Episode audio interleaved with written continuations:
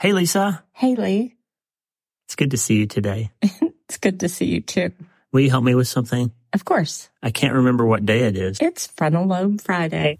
Good morning, my friend. I'm Dr. Lee Warren, and I'm so excited to be here with you today. It's Frontal Lobe Friday, as Lisa just told us, my favorite day of the week, and we are going to get after it. Yesterday on the Spiritual Brain Surgery podcast, and if you haven't heard that yet, please go and check out Spiritual Brain Surgery. It's about to crack into the top 100 in Apple. It's had a great first launch week. People are, are buying in because we're talking and taking a hard look at what we believe, why we believe it, how to defend it to other people, and how to understand how our faith, our mind, and our brain smash together to help us find hope and healing when life gets hard. That's what it's about. And we take a deeper look at some of the spiritual things than we do on this podcast and I think it'll help you. And yesterday I started kind of a one two punch where we talked about the word abide and how that word shows up 10 times in the first 10 verses of John 15. So it's obviously an important word.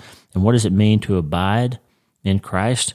And we took a look at that. And today we're going to go deeper and take a look at what happens when you develop a practice of prayer and meditation and what happens in your brain and how it can change your life. It can actually even protect your memory, maybe prevent dementia. Learning to pray and meditate and focus your mind and developing a habit of doing that has been shown conclusively now to have incredibly positive effects on length of life, overall stress, stress, cardiovascular health, memory, focus, tremendous number of things. We're going to take a good look at that today. But before we get into it, I have one question for you. Hey, are you ready to change your life? If the answer is yes, there's only one rule.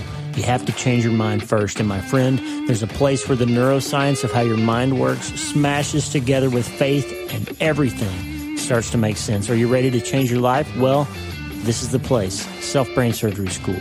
I'm Dr. Lee Warren, and this is where we go deep into how we're wired, take control of our thinking, and find real hope. This is where we learn to become healthier, feel better, and be happier. This is where we leave the past behind and transform our minds. This is where we start today. Are you ready?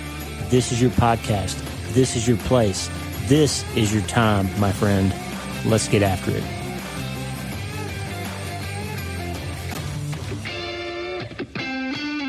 All right, let's get after it. Hey, there's a book called How God Changes Your Brain by Andrew Newberg. Andrew Newberg probably has the most published research on brain imaging and what happens when people meditate and pray. Now, I'll warn you, um, uh, please don't write me. I get emails almost every time I mention a book. Somebody reads it and they write in and say, "Hey, that guy's not a Christian," or "That guy talks about evolution," or "That guy." You know, is a is an Eastern meditator.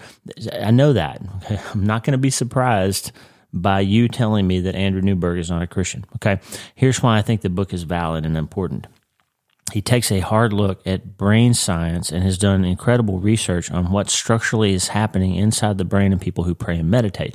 Now, does he draw all the right conclusions from that research? I don't think so. And I'll show you why I don't think so in a minute. But it's, it's fascinating to me how somebody can be so intelligent and somebody can do such great work and come to stunningly different conclusions than another intelligent person looking at the same set of data. I'm telling you about the book because I want to show you some things in it that can be helpful to your life. And I think that you can draw some different conclusions than Newberg does from his own work. Okay. This is incredibly helpful. So we're going to take a look at some of the things that Andrew Newberg talks about in a couple of chapters of how God changes your brain. He and I have been in contact. I may have him on the podcast at some point. He's a fascinating guy and he's done some incredible work. And just like with Dawson Church, there's some amazing things that we can learn from his work, even if we draw different conclusions. Here's an example. He talks about having faith in reaching your goals, and he talks about how the steps of of setting a goal and, and using your brain to achieve it is achievable for anybody at any age. And he talks about how that happens. And he says it's not magic. It's not something that quantum physics validates, as some self help books like to claim. Rather, it is simply the brain doing what millions of years of evolution have led it to do, accomplish goals that we set our minds to. So he comes to this conclusion that our brain, as we've talked about recently with Sharon Dirckx and several episodes, Am I Just My Brain? he comes to the conclusion that your ability to change your life by learning to meditate and pray has something to do with what millions of years of evolution have done in creating this brain and mind that can change based on the things that we think about. But to him, it's just a, a process that's led to this chemical and biological thing. For you and I, or at least for me, I have a different interpretation of that data. So we're going to talk about that later on. It kind of reminds me of, uh, I've seen it on TV before where there's like a drug dog in the airport and they're looking for heroin. They've gotten a tip that there's supposed to be a suitcase full of heroin, right? And there's a pile of suitcases and the drug dog is working and he's getting excited and he's getting closer and closer to finding the drugs and, you know, stopping the drug traffickers and all that. And he gets right to the, to the suitcase that's full of heroin. And right before he signals that this is the one, he makes a left turn and goes to a suitcase full of something else, coffee or jelly beans or something. And he finds the wrong bag. So he's like almost to the finish line, almost to where he was supposed to go, and he makes the wrong conclusion. He, he lands on the wrong place. And so I, I want to show you that sometimes in science, scientists can discover something or explain something or find something and then draw completely different conclusions from that data than another person would draw. Okay. So I'm going to show you some of Andrew Newberg's work today and draw a conclusion for you that I think will be helpful to you. Now, understand this too. When we talk about prayer and meditation, I don't want you to get the idea that it's all a Christian process because it is clearly not. Like you clearly can gain neurological benefits and, and life benefits, cardiovascular benefits, health and welfare benefits from learning to get your mind under control, whether or not you approach it in a spiritual way. Okay. Now, there's several ways to explain that. One is there's a neurological system at play here. And if you learn how to operate it more efficiently, you'll have a better life because of it. You're operating your machinery of your body better just like if you work out and stay in shape, you're using your physical body better than if you sit on the couch and eat Cheetos and drink beer all the time. You're going to have a different outcome with your body than if you use it to try to stay in shape and be healthy, right? You'll have a different outcome. The same thing is true with your mental health. If you spend your time learning techniques that work to improve your mental function, then you're going to have a better life than if you don't. If you let your thoughts push you around, if you follow your feelings all the time, if you don't practice self brain surgery, then you're likely to have some trouble with your thinking that you might not have if you learn to operate it more efficiently. So this this idea that Dan Harris has written about of 10% happier, you and I have talked about that many times. And if you're one of the new listeners, you can go back in the archives and listen to episodes. We've done a lot of work to talk about how there's really three paths to operating your brain effectively. And one is this 10% happier idea where Dan Harris said, Hey, clearly meditation helps people. I'm going to strip all the spiritual stuff out of it. I'm going to develop a practice of learning how to meditate, and that's going to help me calm my anxiety and I'll be a little bit happier. He says that the whole title of his book that has sold millions of copies is 10% happier. And for some people, that's enough. If you're kind of stressed out or a little anxious, 10% might be enough for you. Okay. My assertion is, and we've talked about it many times on this show, my assertion is if your son is stabbed to death, if your husband has a glioblastoma, if your wife leaves you for the mailman, if you have a devastating event in your life, if you're facing some massive trauma or massive thing or some horrible tragedy, you're going to be more than 10% worse off than you were before. And 10% happier isn't going to move the needle enough to get you back to anything that could be considered a, a valid, purposeful, meaningful life. Like you need more than 10%. But there clearly are a group of people who are not affiliated with any type of spiritual practice that learn how to operate their brains on a very high level. And those people can become significantly happier. You actually can change your mind and change your life without any type of spiritual practice in your life. You can't. So it's silly and disingenuous to say, as a reader wrote into me uh, not long ago that said, Hey, nobody can be happy without Jesus. That's true on one level.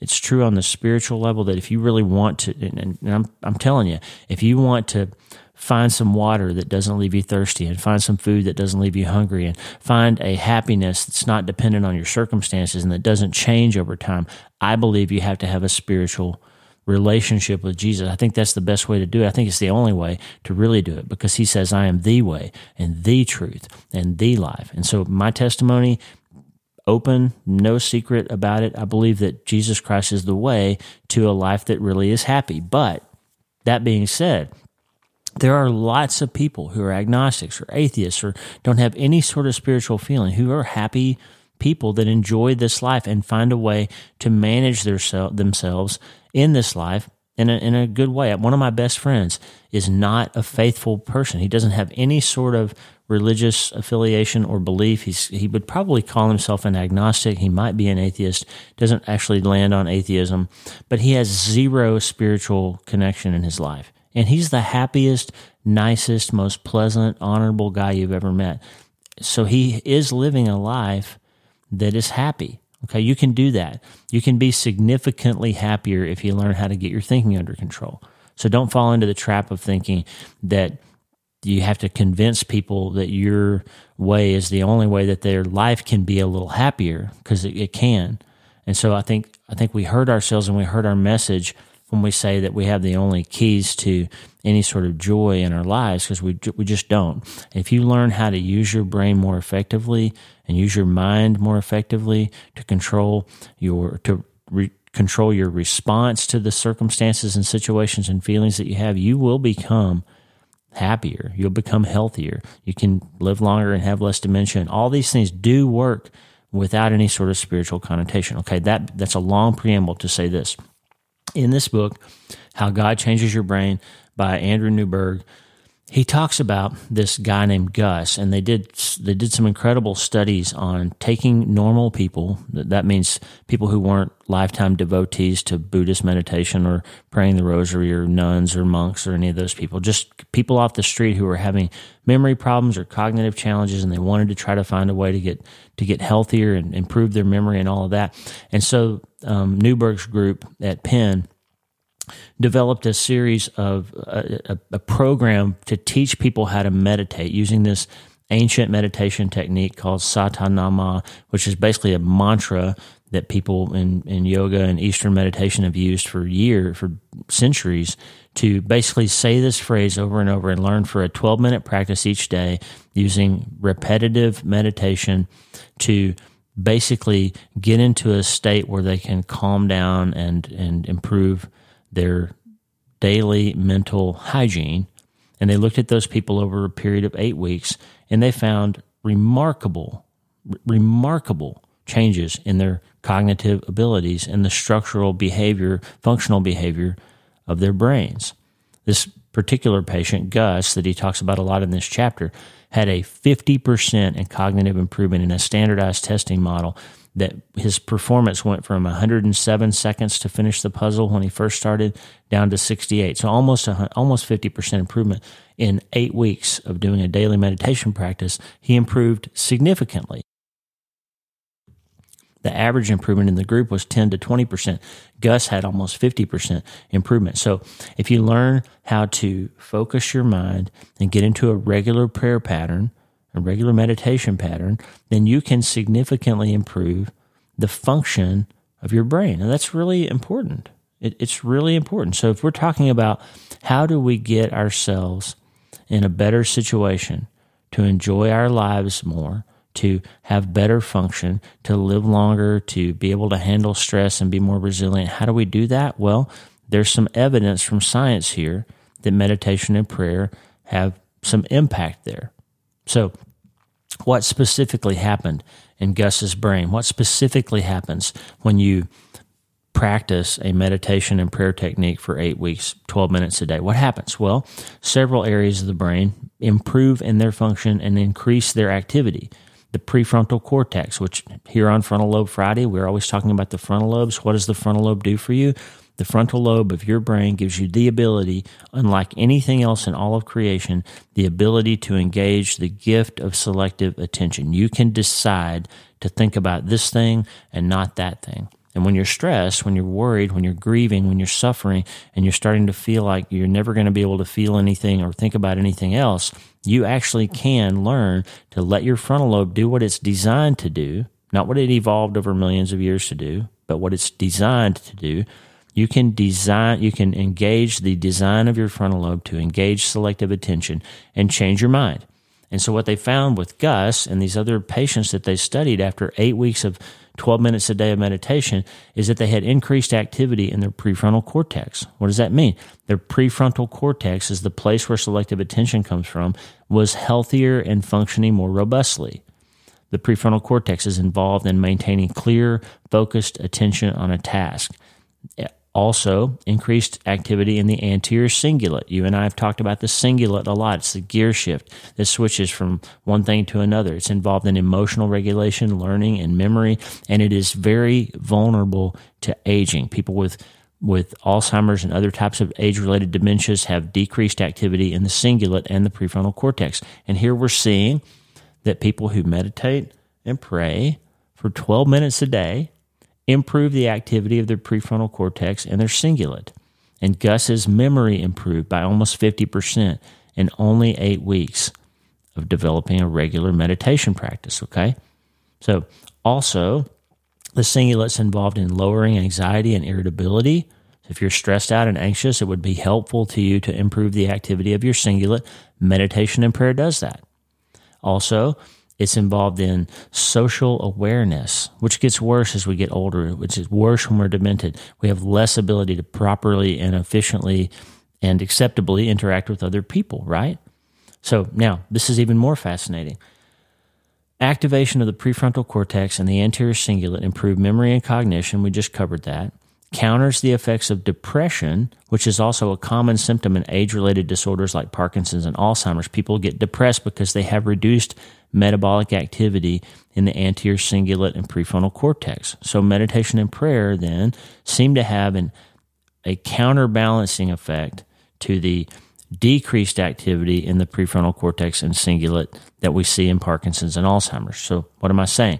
I'm saying that developing a prayer and meditation habit can help you reduce the risk or reduce the effect of some of these age related cognitive decline situations that seem to be untreatable before. We're now seeing, Newberg's shown it in structural brain and functional brain imaging, has shown clearly that meditation and prayer improves the activity of these areas of your brain. Personal religious practices, he says, and higher levels of spirituality are associated with a slower progression of Alzheimer's disease. This has been shown in numerous peer reviewed studies. This is interesting. It, it, it's shown in several studies that people who only pray briefly or people who pray in a self directed way can actually increase their stress increase their cortisol levels and not improve their memory and, and, and their overall cognitive function. So that means that the idea is not that you just whisper a quick prayer or you pray only, hey, God, help me do this or forgive me for that or do this for me, make the girl come back, take this tumor away. If you have just a transactional prayer practice, and we talked about that yesterday, this idea of abiding, of abiding on the vine, that prayer is not about transaction. It's about relationship. It's about staying. It's about p- persisting in a relationship and in a place with a person who's created you. That this transactional brief prayer doesn't help with this cognitive stuff that we're talking about. So that it appears from the research that there's a right type of prayer and a wrong type of prayer in terms of the prayer that actually structurally changes your brain. Now, don't hear me wrong. God tells us clearly to present our requests to Him. So He does want us to tell Him what we need and tell Him what we want and communicate with Him about our fears and our anxieties and all that. Clearly, we are supposed to do that, okay?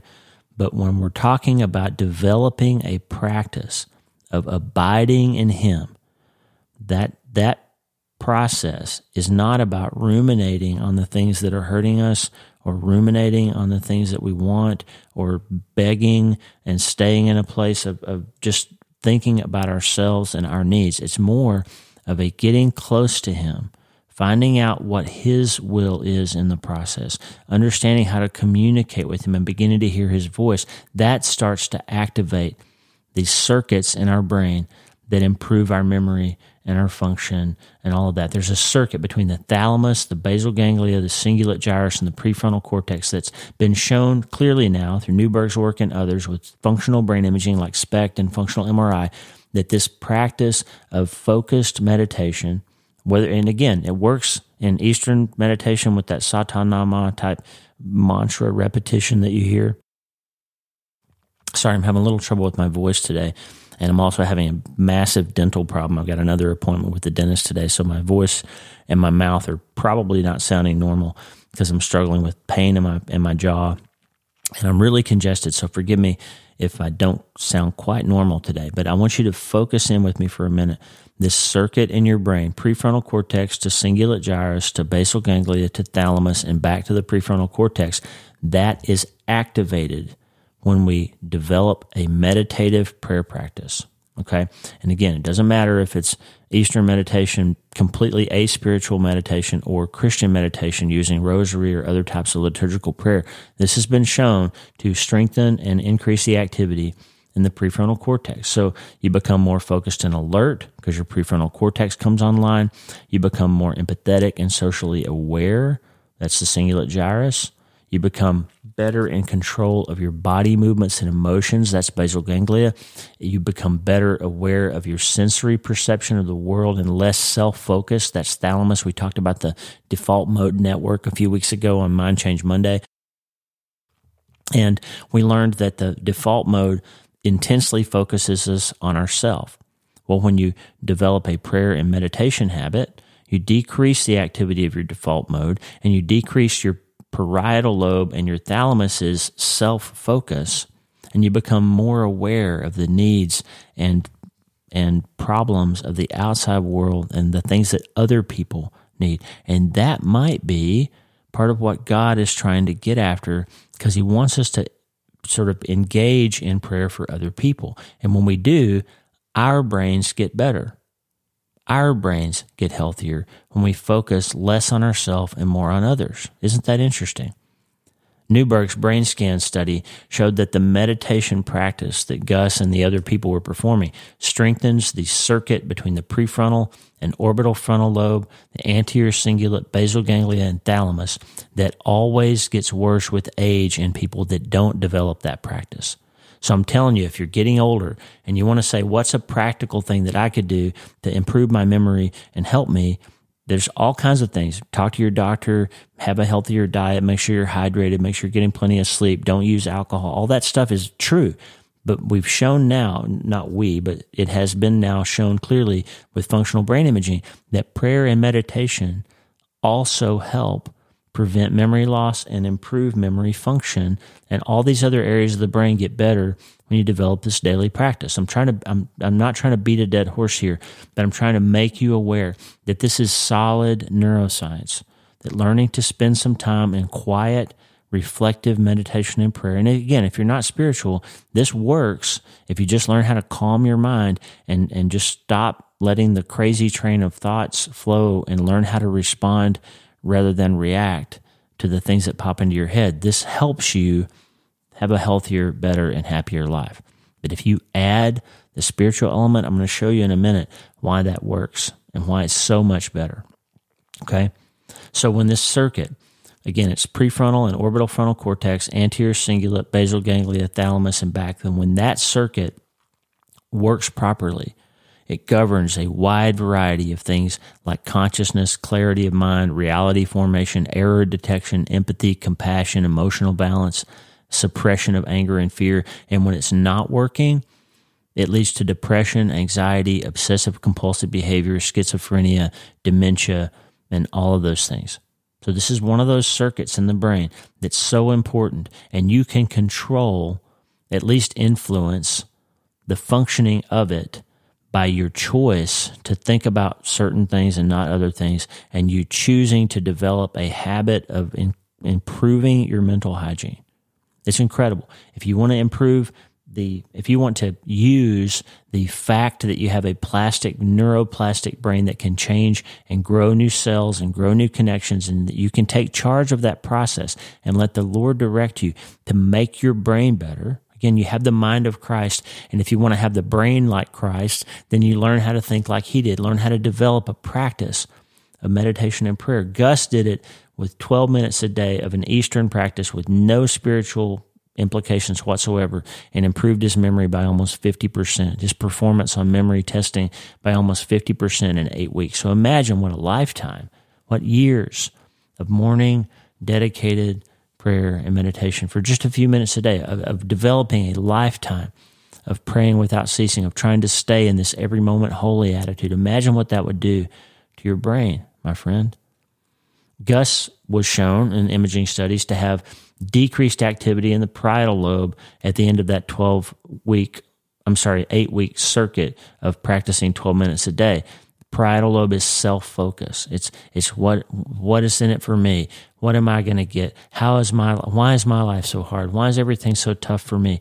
Our, our sense of everything being about us is a parietal lobe default mode network issue, and that gets better when we spend time praying and meditating. And guess what that leads to? Increased sense of happiness and peace and purpose. Okay. Isn't that interesting?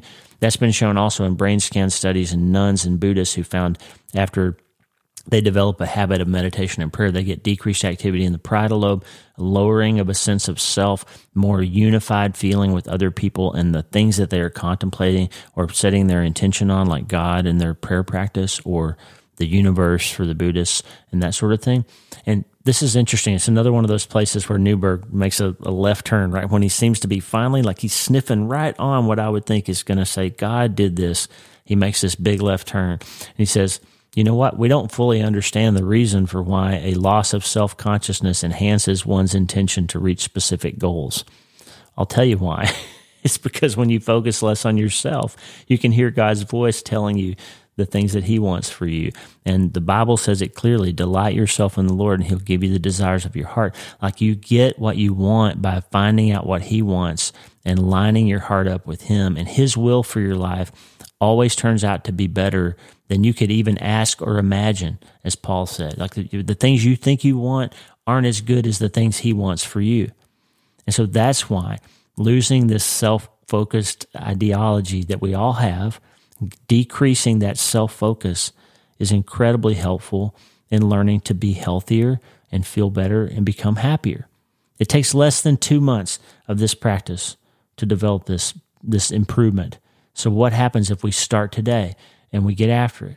Wouldn't that be fascinating? Wouldn't it be amazing to see your brain get better, to have less self doubt, more trouble or less trouble concentrating, more success at remembering the things you need to be thinking about, more success at inter- interrelation with other people, interacting with people at work, interacting with your family, improving your relationships. Wouldn't it be something if just learning to spend some time in the morning, abiding, could do that for you.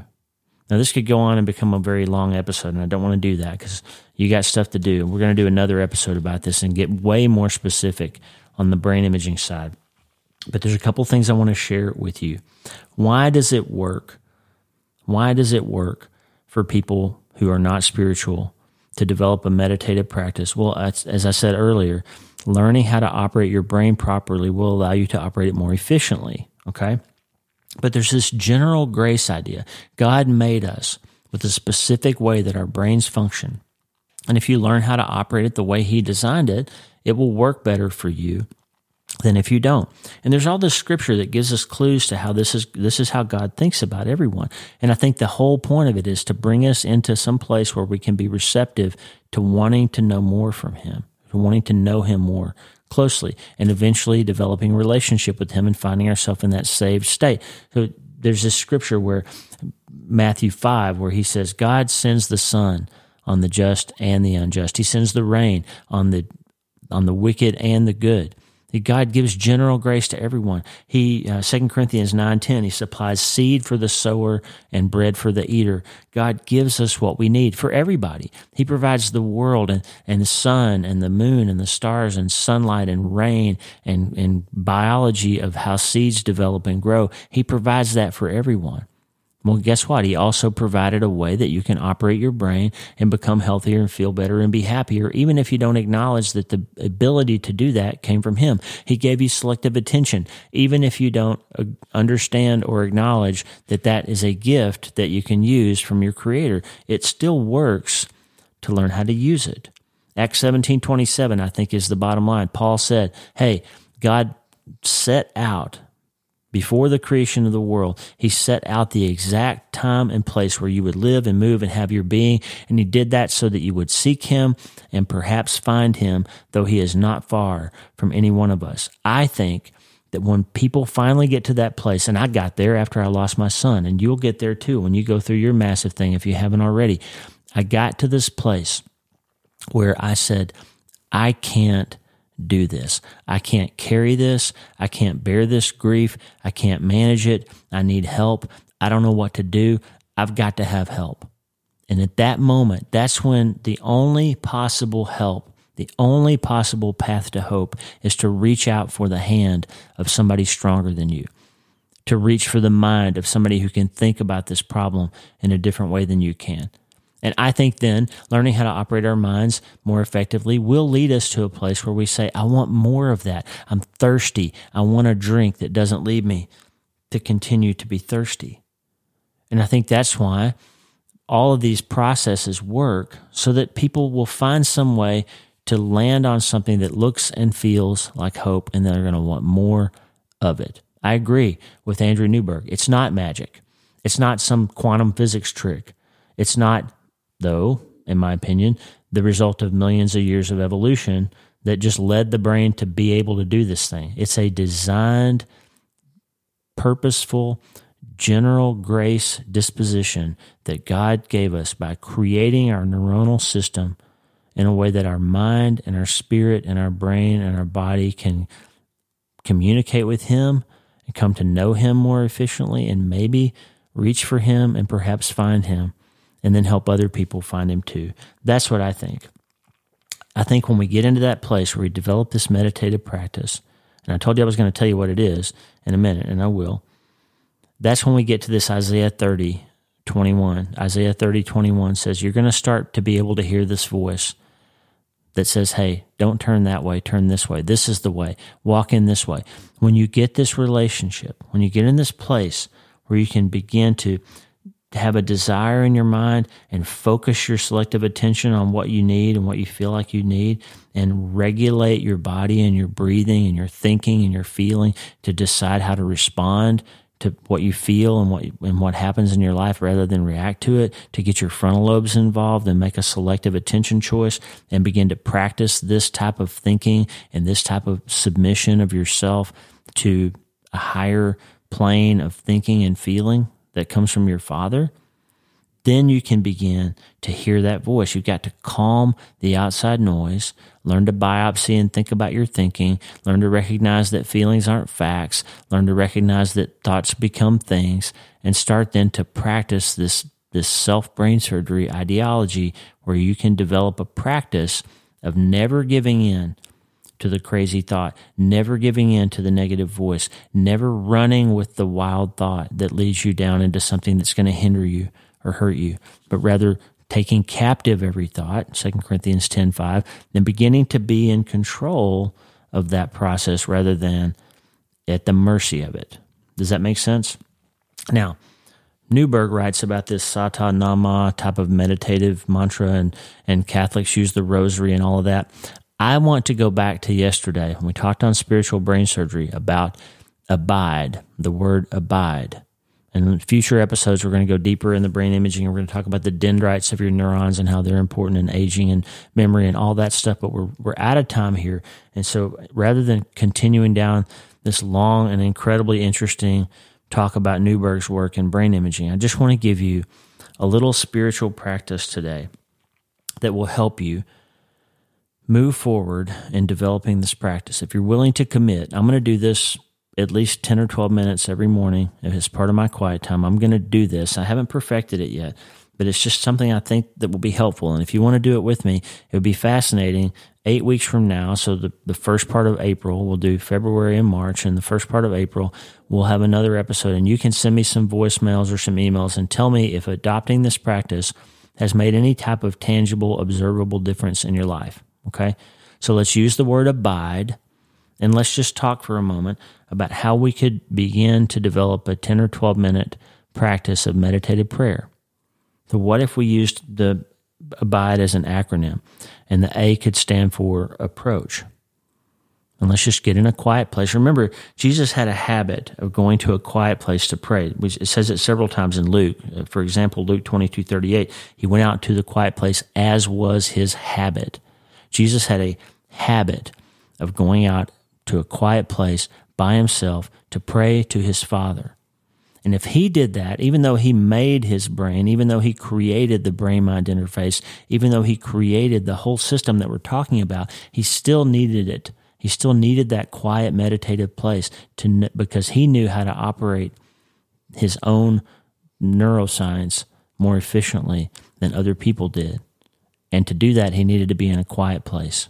And so he went out to the quiet place, as was his habit. So let's do that in the mornings every day for the next eight weeks. I'd love to hear from you if you're in. Just send me an email, lee at drleewarren.com, and say, hey, I'm in. I'm going to do this with you. So the first one is approach. Let's just calm ourselves and approach this place. In your mind, you can see it as a dark room. You can see it as a quiet place, a, a babbling brook, or whatever whatever makes you feel good. You can play some quiet music that doesn't have words to just get your mind in this quiet place, and you can approach. Just just approach this moment and calm yourself and, and approach. And the B could stand for breathe. Just take some deep breaths in. Let your heart rate come down. Let your anxiety kind of begin to flow away. Scan your body and just start releasing tension and, and just saying, I'm going to approach this moment. I'm inviting God in here. I'm going to breathe and the I could be for invite. So I'm, I'm, approaching you, I'm calming myself, I'm breathing and regulating myself, and I'm just inviting you, God. I'm going to invite you here because I don't really know how to communicate with you. I don't know how to hear your voice. I want to. I'm not really sure what to do. So I'm just I'm just here. I'm just submitting myself in these few minutes to you. I'm going to breathe with you. I'm going to be quiet. I'm going to invite you into this place and I would I would love to turn down the noise. I'm going to see that volume knob on my left hand side. I'm going to turn down the noise of my own thinking. I'm going to calm my own anxious thoughts down, the things that make me afraid, the things that have hurt me, the losses I've felt, the stress I'm under. I'm just going to turn that down and I'm going to turn the knob up on your voice, God. And I'm just inviting you to speak into this because the D, the ABID, could stand for depend. I'm depending on you because I don't understand. I don't know. I don't have the power. I can't get over losing my son by myself. I can't fix those things that I've done wrong. I can't repair all the mistakes I've made. I can't stop feeling shame for that label that my my family put on me, that generational trauma that's been part of my family, that this issue. I can't. I, I'm depending on you to heal this because I can't heal it. I can spend a few minutes there just inviting him in to show me the places that I need to be more dependent on him. And then the E could be experience. Like, God, I want to experience a life that's better than the one that I've managed myself. I want to experience you. If you've got more for me, if you've got water that won't leave me thirsty, if you've got medicine that will heal my wounds, if you've got food that won't leave me hungry, if you if those promises in Psalm 103 are really true that you'll forgive my sins and heal my diseases and, and crown me with righteousness and redeem me from the pit and restore my youth, if you'll do those things, if you'll improve my memory, if you'll give me a better experience than the one I've had on my own, I want that. And so I want to be more empathetic to other people. I want to be able to see other people's needs and, and know what you want for my life to look like and how I'm supposed to interact with others and how I can be helpful to other people. I want that. So, so let me just calm myself and, and a, a, approach you and breathe with you and invite you in and depend on you and experience you. I want you to show me over the next few weeks what my life could look like if I submit my brain and my mind and my life and my body to you as an essential act of worship. And then because I'm, I'm ready to experience you, I want to feel your healing. I want to experience relationship with you and what that looks like in context of the church and other people around me and my family and my relationships. And I, and I want to find hope. I want to find hope because you tell me if I remember what you've done and I move towards your promises that you'll build hope in my life. And so I want to learn how to calm the noise and experience you and depend on you and find hope. That's what I want. And so, what if we did that for 10 or 12 minutes every morning and we just abide? We abide, we approach, and we breathe, and we invite, and we depend then we experience Him. What will happen? We can't know unless we try. I think Gus and Andrew Newberg have shown us that anybody who spends time quieting their mind and focusing their intention and trying to get their brain under better control can have good results. And I believe God's going to keep his promises. And I believe if we learn to abide, go back and read John 15, the first 10 verses. He told us 10 times, Abide in me, and you'll see some dramatic things happen in your life. And that's what I want for you, friend, here on Frontal Lobe Friday. Let's start to abide and let's see what happens in our brains when we do. And let's see what happens when we start today.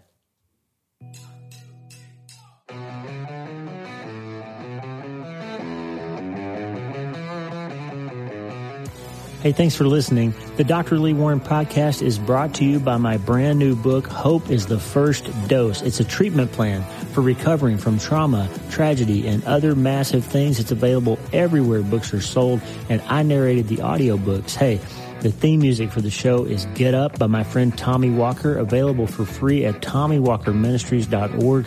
They are supplying worship resources for worshipers all over the world to worship the Most High God. And if you're interested in learning more, check out TommyWalkerMinistries.org. If you need prayer, go to the prayer wall at wleewarrenmd.com slash prayer wleewarrenmd.com slash prayer and go to my website and sign up for the newsletter Self Brain Surgery every Sunday since 2014, helping people in all 50 states and 60 plus countries around the world. I'm Dr. Lee Warren and I'll talk to you soon. Remember, friend, you can't change your life until you change your mind. And the good news is you can start today.